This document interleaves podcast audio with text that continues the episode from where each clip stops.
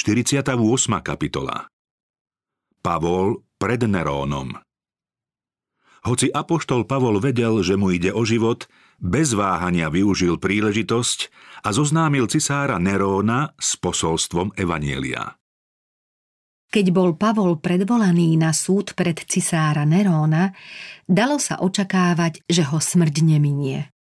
Obvinenie z ťažkého zločinu, ako aj všeobecná nenávisť voči kresťanom, nedávali apoštolovi takmer nejakú nádej na priaznivý výsledok súdu. Gréci a Rímania zvykli obžalovanému priznať právo na voľbu obhajcu, ktorý ho mal pred súdom zastupovať. Obhajca vedel pádnymi dôvodmi, strhujúcou výrečnosťou, prisahaním, prozbami i slzami docieliť neraz to, že vynesený rozsudok vyznel pre obžalovaného priaznivo, alebo aspoň trest bol miernejší. V Pavlovom prípade však nebolo nikoho, kto by sa odhodlal byť mu poradcom či obhajcom. Nebolo priateľa, ktorý by aspoň zaznamenal vznesené obvinenia alebo dôkazy, ktoré Apoštol vo svojej obhajobe uvádzal. Medzi kresťanmi v Ríme nebolo toho, kto by v tejto ťažkej chvíli vystúpil a zastal sa Apoštola. Jedinú spolahlivú správu o tom podal sám Pavol vo svojom druhom liste Timotejovi, kde napísal Keď som sa prvý raz bránil, nebol pri mne nik. Všetci ma opustili. Nech sa im to nepočíta. Ale pán stál pri mne a posilňoval ma, aby sa cezo mňa naplnilo ohlasovanie a aby ho počuli všetky národy. A bol som vyslobodený z tlamy leva. Pavol pred Nerónom Pavol a Nero. Aký priepastný rozdiel – Povýšenecký mocnár, pred ktorým sa mal Boží muž zodpovedať zo svojej viery, dosiahol vrchol pozemskej moci, úctu i bohatstvo, no aj pád do najhlbšej priepasti zločinu a neprávostí. V moci a sláve sa mu nevyrovnal nik. O jeho moci nikto nepochyboval a jeho vôli sa nikto neodvážil odporovať. Králi mu k nohám kládli svoje koruny – na jeho rozkaz pochodovali mocné armády a zástavy na jeho lodiach znamenali víťazstvo. Jeho sochy v súdnych sieňach, výnosy senátorov a rozsudky sudcov boli len ozvenou jeho vôle. Milióny ľudí sa poslušne skláňali pred jeho príkazmi. Pred Nerónovým menom sa triasol svet. Podnietiť jeho neľúbosť znamenalo prísť o majetok, slobodu i život. Už jeho rozhnevaného pohľadu sa ľudia báli viac ako moru. Zostarnutý väzeň stál pred Nerónom bez peňazí, bez priateľov a bez obhajcu. Zatiaľ čo na cisárovej tvári sa zračili hanebné záznamy vášní, ktoré ním lomcovali, tvár obžalovaného svedčila o srdci, ktoré bolo zmierené s Bohom. Pavlov život poznamenala chudoba, odriekanie a útrapy. Napriek neustálemu osočovaniu, urážkam a ohováraniu, ktorými sa ho nepriatelia snažili zdeptať, nebojácne dvíhal zástavu kríža. Bol pútnikom bez domova ako jeho pán. A ako on, aj apoštol žil na požehnanie ľudstva. Ako by mohol vrtošivý, vášnivý a samopašný tyran Nero pochopiť povahu a oceniť pohnútky tohto Božieho dieťaťa. Pavlova osamelá obhajoba Obrovská súdna sieň sa naplnila zvedavým a nepokojným zástupom, ktorý sa tlačil a prebíjal dopredu, aby videl a počul všetko, čo sa bude diať. Boli tu diváci bohatí i chudobní, z vrstvy urodzených i ľudia jednoduchí, vzdelaní i neučení, pyšní i pokorní. Nikto z nich však nemal pravé poznanie o ceste života a spásy. Židia vzniesli proti Pavlovi staré obvinenia o poburovaní a bludnom učení. Spolu s Rimanmi ho navyše obvinili z podpálenia mesta. Pavol bol pri týchto obvineniach celkom pokojný. Ľudia i sudcovia hľadeli na ňo s prekvapením. Boli už svetkami mnohých súdnych pojednaní a videli mnoho zločincov, no nikdy nevideli muža s takým posvetným pokojom, aký sa zračil v tvári tohto väzňa. Bystré oči sudcov, zvyknuté čítať v tvárach obžalovaných, v Pavlovej tvári márne hľadali náznak viny. Keď dostal pokyn, aby na svoju obhajobu prehovoril, všetci napeto počúvali.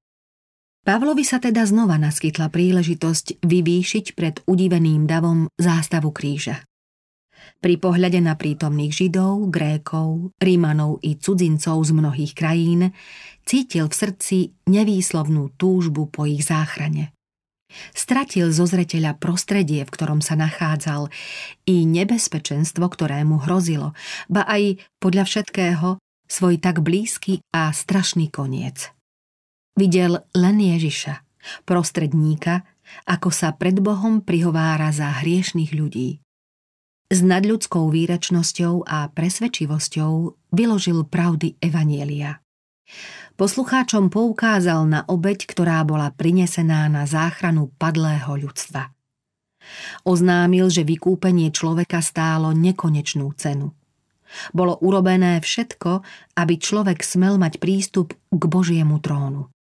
Prostredníctvom anielských poslov je zem spojená s nebom a všetky skutky ľudí, či už dobré alebo zlé, sú oku väčšnej spravodlivosti zjavné.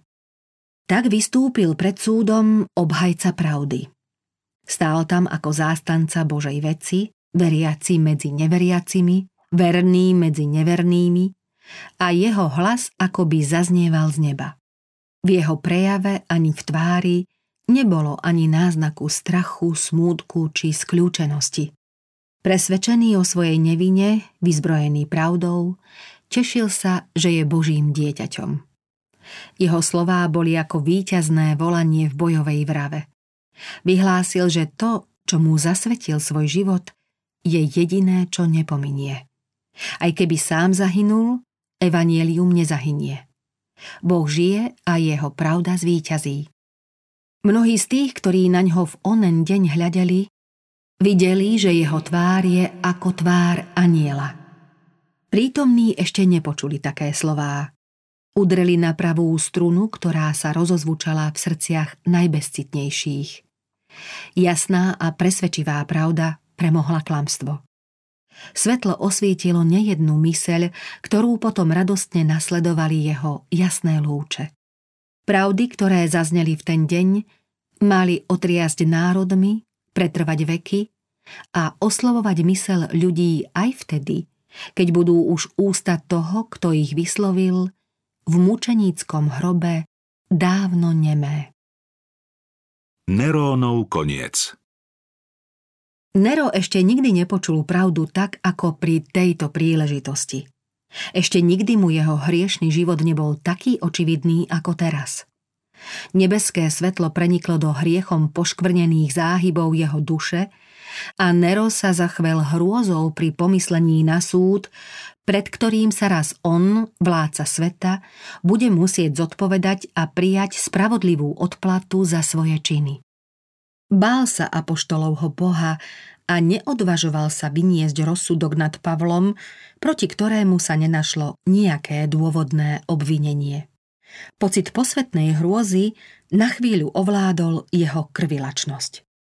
Na okamih sa hriešnemu a zatvrdilému Nerónovi otvorilo nebo. Ako by aj on zatúžil po pokoji a čistote. V tej chvíli aj on počul pozvanie milosti. No len nakrátko mu napadla myšlienka o odpustení. Potom rozkázal Pavla odviesť späť do väzenskej cely. Len čo sa za Božím poslom zavreli dvere žalára, navždy sa zavreli aj dvere pokánia pred rímským cisárom. Nikdy potom už ani jediný lúč neprenikol temnotu, ktorá ho obklopovala. Čo skoro ho mali postihnúť Božie odvetné súdy.